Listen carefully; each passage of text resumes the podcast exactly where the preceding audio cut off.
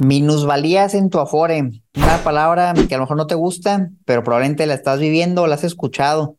Me he metido, Manolo, a muchos grupos de Facebook, páginas de internet, redes sociales, y me metí a mi Afore también. Me di cuenta que realmente yo también soy víctima de las minusvalías en la Afore, y en general, probablemente la mayoría de las personas está viendo números malos en su Afore me gustaría que habláramos del tema. ¿Cómo estás? Es un tema delicado y vale la pena profundizar no solamente en qué está pasando, sino qué, qué se puede hacer. Porque creo que hay muchos mitos. Oye, es buen momento para cambiarme, no es buen momento para cambiarme, debo de dar aportaciones. Creo que hay muchas preguntas en la mesa que debemos ir resolviendo y pues por ahí debemos empezar primero entendiendo qué es lo que está pasando, Mar. Bienvenidos a Campeones Financieros. Campeones Financieros. Donde Manolo y Omar hablaremos de finanzas. Este episodio está patrocinado por la comunidad privada de Manolo y Omar en Discord, donde vas a encontrar lives mensuales, noticias, reportes de acciones y ETFs, calculadoras privadas y el total acceso para que puedas preguntar lo que gustes a Manolo y Omar. Te invitamos a que te unas. Dejamos los enlaces en la descripción de este episodio.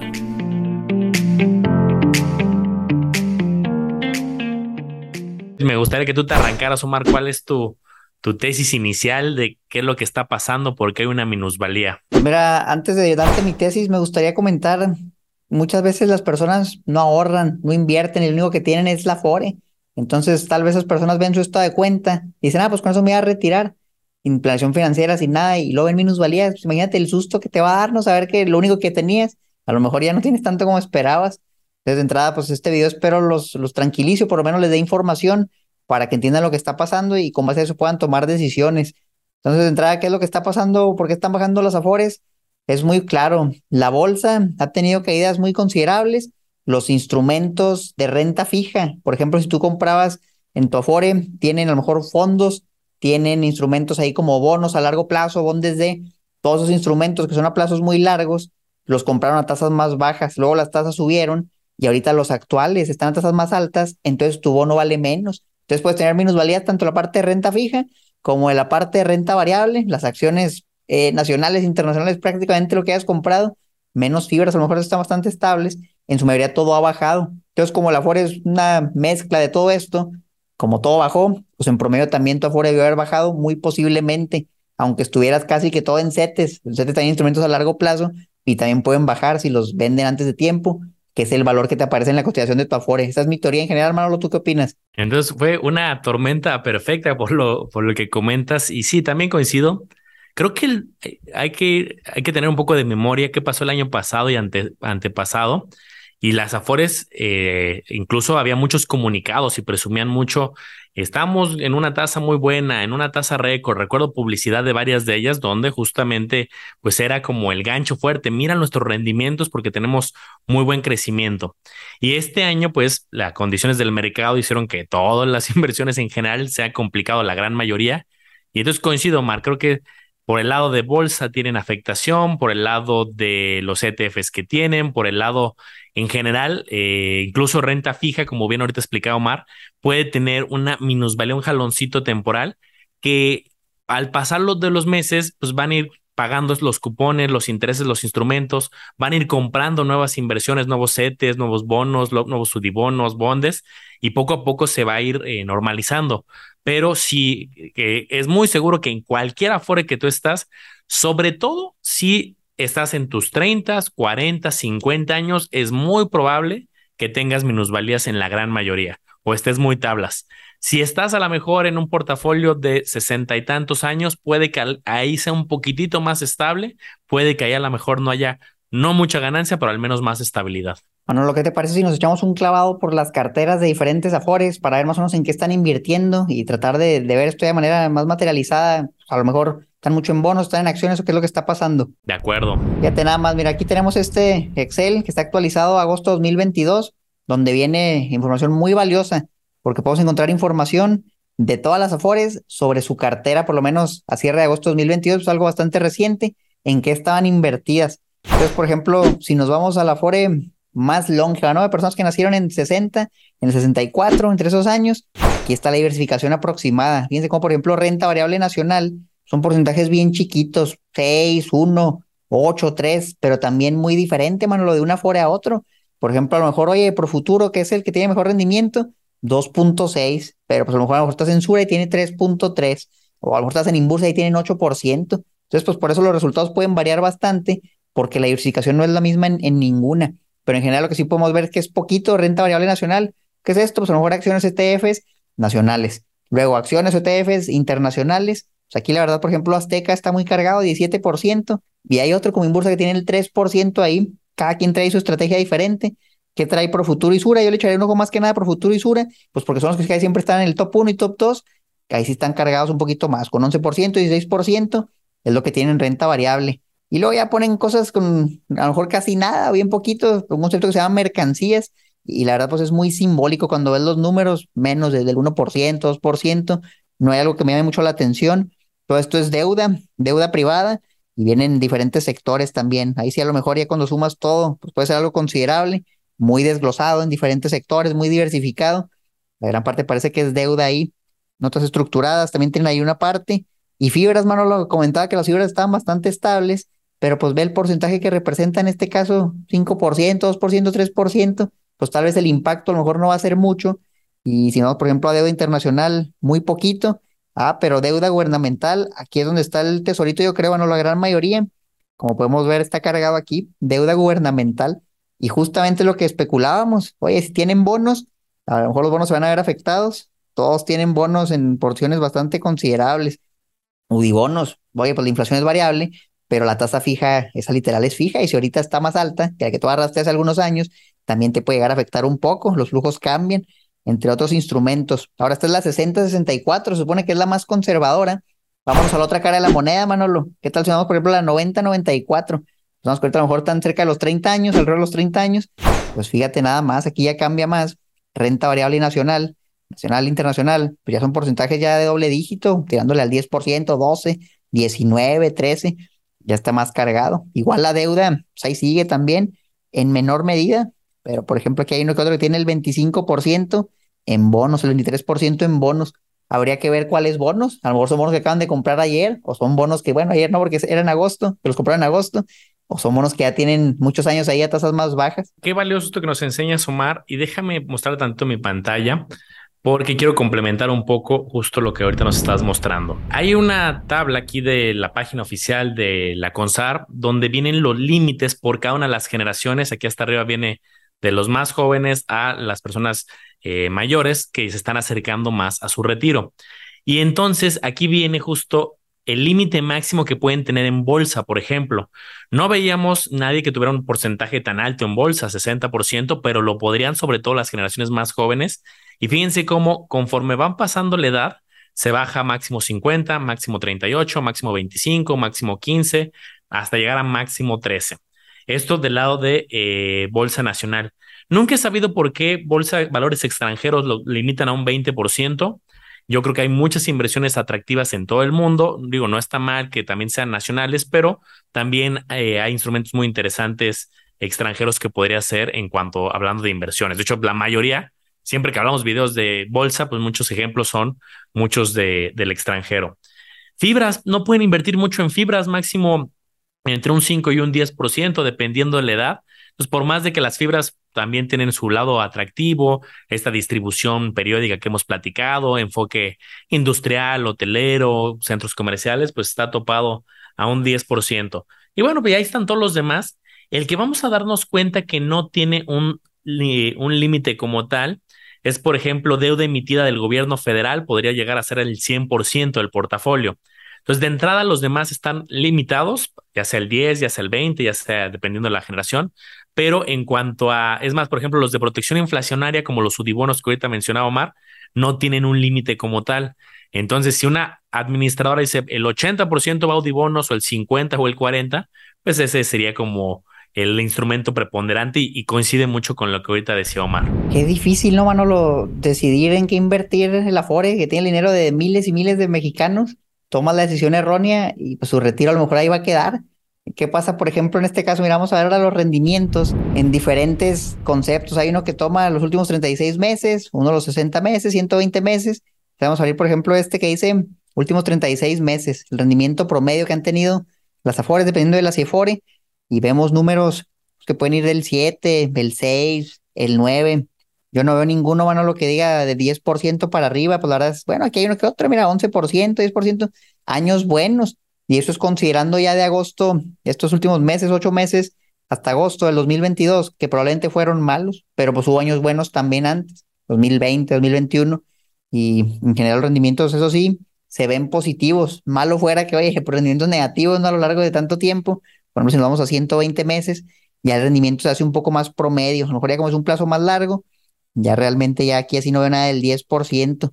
Yo me acuerdo hace ya un par de años que hacía cálculos de los afores, Manolo, y yo ponía un 7% en promedio. Es algo razonable que se puede alcanzar, pero ya viendo esto, a lo mejor ya está a bajar un poquito, ¿eh? a lo mejor al 6.5, 6%, sobre todo dependiendo de la edad. Yo siento que este año sí alentó un poquito los rendimientos. Entonces aquí en general, si se fijan, pues no sale un rendimiento negativo, que es lo que, que esto nos dice, que lo que estamos viviendo ahorita probablemente venga nada más en el corto plazo, es algo temporal, que luego a lo mejor se va a recuperar, sobre todo porque son instrumentos, muchos son de deuda. Sea, el bono, acuérdense que si el bono tú no lo vendes, aunque ahí diga que vale 20% menos, realmente es el valor de mercado, pero si tú te esperas, el bono te sigue pagando y luego te regresan tu capital. Entonces, como estos instrumentos están diseñados para eso, pues yo esperaría que el gestor tome todo eso en cuenta, no sé, que a lo mejor tiene una minusvalía en el bono, pues no lo voy a vender, a lo mejor se espera que madure y compre otras cosas. Yo casi creo que eso sí lo tienen contemplado, nada más que en tu estado de cuenta, pues se tienen que poner eso, lo que vale a mercado ese instrumento, y por eso te puede llegar a asustar. O en el caso de las acciones, tal vez tienen ETFs, ¿no? A largo plazo, sí, a lo mejor este año sí bajaron, pero no los piensan vender. Y aquí sí entra algo importante, Manolo. ¿Qué tal si una persona dice, pues, ¿sabes que Mi afuera está perdiendo dinero, déjame me cambio, déjame me paso a otro. Ya vimos que las carteras son totalmente diferentes. Entonces aquí por lo que veo, si alguien se quiere cambiar, tiene que liquidar todos sus activos, tiene que vender todo, porque el otro afuera a lo mejor no va a querer lo mismo, va a comprar otras cosas, entonces van a tener que vender y luego volver a comprar activos, y a lo mejor si venden los que estaban bien baratos y luego compran otros que a lo mejor no tanto, siento que el inversionista se puede hacer más daño si se cambia de afuera. ¿Tú qué opinas? Es un buen tema. Antes quiero enseñar algunas, eh, algunos datos y luego te doy mi opinión porque encontré algunos datos interesantes. Mira, voy a mostrar mi pantalla y encontré aquí algunos documentos que son radiografías de diferentes eh, entidades. Por ejemplo, este es de Profuturo. Y lo que me quiero enfocar es si ha recibido más clientes de los que está perdiendo. Y vamos a hacer el ejercicio con varios. En el caso de Profuturo, aquí lo podemos ver eh, que recibe 146 mil, pierde 70 eh, mil, entonces en el neto es 75 mil positivo. Esto es en el periodo del 2022. 2021, pues prácticamente también eh, recibe más. Entonces, es congruente por futuro que es de las que ha estado en primeros lugares, recibe más. Luego, vámonos con Sura. Sura que también ha tenido un desempeño en muchas de las generaciones pues más constante en los primeros lugares, también suele recibir más en los últimos periodos. Eso también pues, es una señal congruente. Me voy a algunos que están en mediana tabla o incluso abajo. Por ejemplo, voy a revisar el caso de eh, Coppel. Coppel, mira, está saliendo gente de Coppel, está siendo negativo, está saliendo más personas de las que recibe. Y pues yo me imagino que a lo mejor es como resultado de que no han estado en primero, segundo, tercer lugar en el reindicador de rendimiento neto. Vámonos con una última para ver si esta también es como consistente. Vamos a ver, por ejemplo, Banco Azteca. ¡Boom! Banco Azteca es de las que se caracteriza por captar, captar, captar y capta bastante, recibe muchísimos usuarios más de los que transfiere. Entonces, pues es muy, muy curioso que sí están existiendo cambios, no solamente hacia las primeras, hacia unas que están incluso con un rendimiento menor y pues es bastante curioso. Aquí ya cada quien podría hacer sus tesis de si es porque les gusta más Banco Azteca, si es porque tiene más fuerzas de ventas. Luego hay, habido, pues, hay comentarios de gente, no me consta, pero hay quien me dice, eh, me han llegado gente que me escribe que me dice, oye, es que yo fui a ver un tema de un crédito de no sé qué y de repente pues cambié mi afore, ¿no? Porque también era como pues, parte de la fuerza de ventas, ¿no? Entonces, digo, al final aquí cada quien es libre de tomar sus decisiones, pero hay que tomarlas fundamentadas.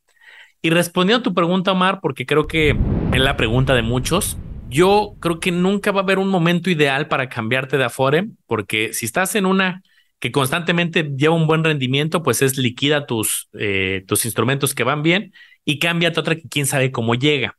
Lo mismo a la baja, oye, está el mercado a la baja, te cambias a otra. Pero fíjate, fíjate mi lógica al menos. Ahorita el mercado está golpeado en general, porque ahorita estamos en una época que hay factores que podrían eh, dar tintes de posible desaceleramiento, posible crisis, y hay muchos mercados completamente rojos en muchas acciones. Si se sale de un mercado, sales de una que está en rojo y te vas a una que está en rojo, no es tan delicado en mi opinión el cambio. Malo sería que ahorita el mercado estuviera como, creo que es hasta más complicado, si estuviera como algunas positivas y otras negativas. Hoy estás vendiendo algo que está a la mejor medio bien y te sale es algo que no sabes cómo va a llegar, que puede ser muy malo, muy bien. Ahorita a ver, la mayoría de acciones y portafolios eh, está en números rojos. Entonces, sé que muchas veces el discurso es no es buen momento a la baja. Tampoco creo que cuando es intermedio sea buen momento y tampoco creo que sea buen momento este, necesariamente si va al alza. Entonces, dado que no hay un buen momento, mi filosofía es, a ver, creo que es peor estar en una que consistentemente vive ahí en tu tableta que ponías unas que estaban al 3% en los últimos 36 meses. Yo creo que es peor desde mi óptica estar en una que consistentemente tenga malos resultados porque tal vez malos gestores, mala estrategia de diversificación, economistas, analistas, no ha funcionado la estrategia. Yo estaría más incómodo ganándome un 3% en 36 meses o en 60 meses que haciendo un cambio cuando el mercado está muy parejo, te sales a donde llegues. Fíjate que me interesó mucho lo que comentabas de Azteca, de la Fuera Azteca, y la verdad es que no entiendo de dónde sale tanta gente, Manolo, porque mira, aquí la página de Sura está buena, resume el rendimiento neto de todas las IFORES. Aquí te los pone en una sola página. Y la verdad es que yo busqué Azteca y la verdad siempre está en los últimos. Aquí está en el penúltimo, en estas tres. Estas seis están en el penúltimo. Y luego tú te vas y pues llega al antepenúltimo, a la mitad. En uno llega al tercero nada más y en otro llega al cuarto. ¿Cómo le harán? O sea, pues a lo mejor si es una estrategia así, todavía traigo este producto de parte de la Fore o serán personas que literal pues, les, dicen algo para endulzarles los oídos, porque definitivamente no creo que les enseñen esta tabla, ¿no? Es que, miren, tus pues somos el último, vende con nosotros, no creo que convenza a nadie. Se me hace curioso, fíjate, la verdad, no sé qué harán, no sé si tengan planes a lo mejor a futuro para mejorar esto. Cuando veía la cartera, vamos a regresarnos acá a la cartera y vamos a buscar Azteca. Mira, por ejemplo, aquí está Azteca. Lo que sí veo es que están muy cargados a las acciones. De hecho, por ejemplo, esta es la que más cargada está. Azteca en acciones tiene más del 30%.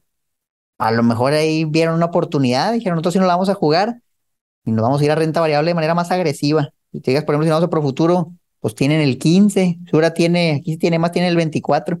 Son todo el mundo, las afueras bien diferentes, todas realmente, no hay así como un patrón algo que podamos ver, pero se me hace bien curioso Azteca. Coméntenos, campeones, vayan en los comentarios, en Spotify, en YouTube, díganos si ustedes tienen afuera Azteca y por qué están ahí, porque la verdad yo no entiendo. Y yo creo que no es eh, tanto de, es de participación de todos, porque en el mismo estado de cuenta, claro, el problema puede ser que no te llegue el estado de cuenta, eso sería lo peor, pero en el estado de cuenta eh, que te mandan, si no mal recuerdo, tres veces al año, ahí viene eh, estas tablitas correspondientes a tu edad. Entonces, si tú exiges tu derecho que te llegue tu estado de cuenta, que ya lo mandan ahora por correo, lo mandan online o desde la aplicación, ya no es un tema tan, eh, oye, es que no me llega el correo y no llega aquí el cartero, pues no hay pretextos. Ahí viene esta tablita de forma actualizada que de por sí la puedes buscar muy fácil en internet como indicador de rendimiento neto, pero pues creo que ya no hay pretextos para estar en una que digas, esta consistentemente me gusta. Que ojo, eh, está interesante y creo que valdrá la pena darle seguimiento, a ver si nos echamos un capítulo, no sé, un año más tarde, apuntarnos por ahí de octubre de 2023 eh, hacer uno de si le salió bien a Azteca estar más cargado, si, siempre y cuando haya comprado ahorita, haya comprado barato. Y puede que sea algo interesante 2023, 2024 quizás. Hay que ver luego el histórico, no voy a hacer que le entraron, pero a finales del 2021, ¿no? cuando estaba bien caro, los desplomó y le salió peor la, la jugada. No, pues está interesante el tema. Entonces, en general, el cambio, tú dices, mejor que estés en el top 3 de los rendimientos netos, está bien, indicar el rendimiento neto a estarte esperando. Yo te quisiera preguntar sobre el plazo, Manolo. ¿Tú qué opinas? ¿Alguna persona que ya mero se va a jubilar y se dio cuenta que estaba en los peorcitos? ¿Le conviene de todas formas cambiarse, aunque le falten, no sé, tres, cinco años para su retiro? ¿O crees que ya también cuando un plazo es tan corto ya ni para qué? Buena pregunta. Ya no va a ser el efecto desde mi óptica tan fuerte, porque si te cambias de una hacia otra, las dos ya son más conservadoras, ya no van a tener mucha bolsa, ya no van a tener muchas fibras, ya no van a tener muchos estructurados, ya va a ser prácticamente, te mueves de una cartera cargada en udibonos, bonos y gubernamentales a otra cargada de bonos, udibonos y gubernamentales. Entonces eh, es como ese meme donde hay tres Spider-Man y es prácticamente pues, muy similar.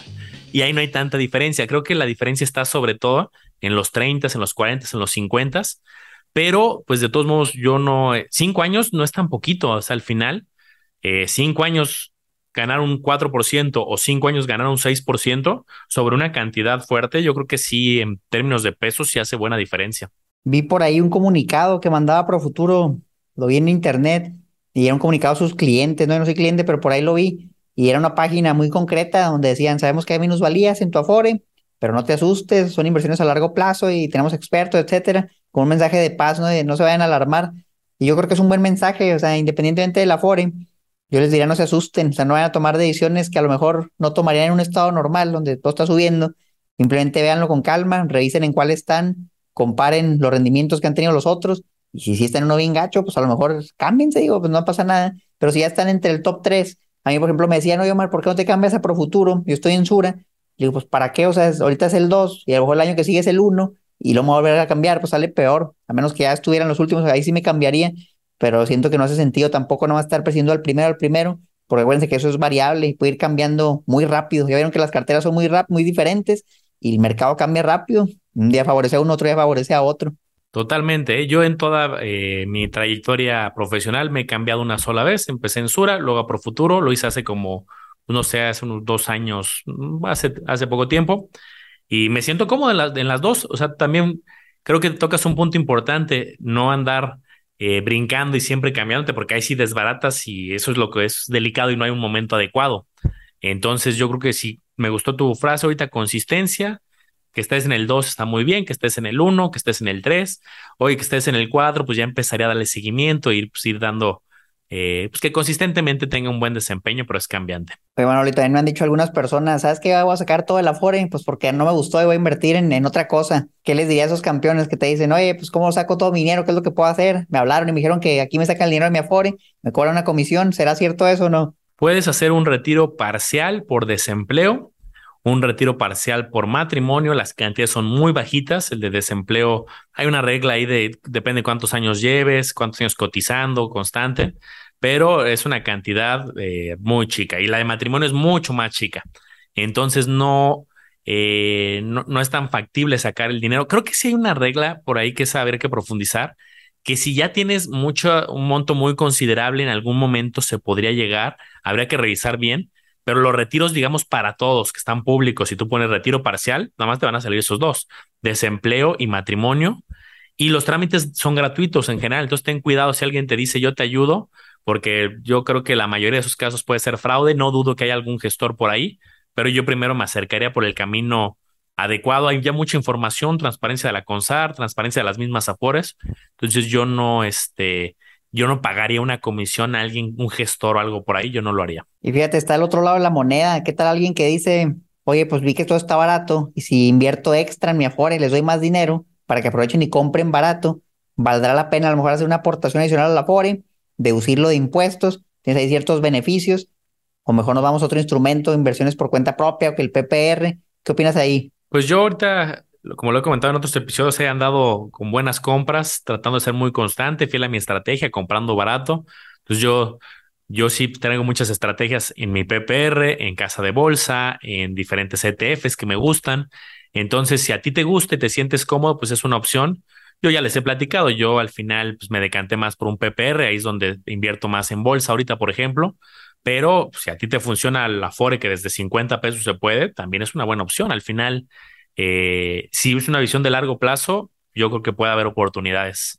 ¿Tú qué opinas? Sí, pues yo creo que lo importante es que, que lo hagan, ¿no? O sea, si lo van a hacer en el PPR, qué bueno, si lo van a hacer en la FORE, qué bueno, si lo van a hacer por cuenta propia. Lo que sí no se vale es pues que no inviertan nada, no sé qué, no, nada más con lo que me retiene, lo que me pone el gobierno, lo que me da el patrón y lo que me retienen a mí, porque eso es bien poquito, o sea, con eso no la van a hacer. Tienen que, yo siempre les digo, traten de perder el 15% de su ingreso, destinarlo al retiro. Ya la FORE eso te, te, va a dar como un 6 puntos y algo entre lo que es el gobierno, el, empleador y lo que te quitan, pues todavía te falta que le pongas de perdida un, un 8, un 9, y eso a muy largo plazo, o sea, si empiezas joven, si oye, es que ya tengo 40 y no lo he hecho, pues a lo mejor vas a tener que dar todavía más para que realmente te alcance, o para que haya un retiro digno, y si es hacer tu única fuente de ingresos que te dure lo más posible, porque ¿qué van a hacer, hermano, si no se preocupan por eso y luego que hay minusvalías y se quedaron en el peor rendimiento, al final terminan con nada, ya no puedes trabajar, y ahí sí, ni aunque veas los videos que va a ser muy tarde, entonces mejor prevengan eso, prepárense, inviertan en, en lo que sea, pero inviertan en algo, o sea, háganse el hábito del ahorro,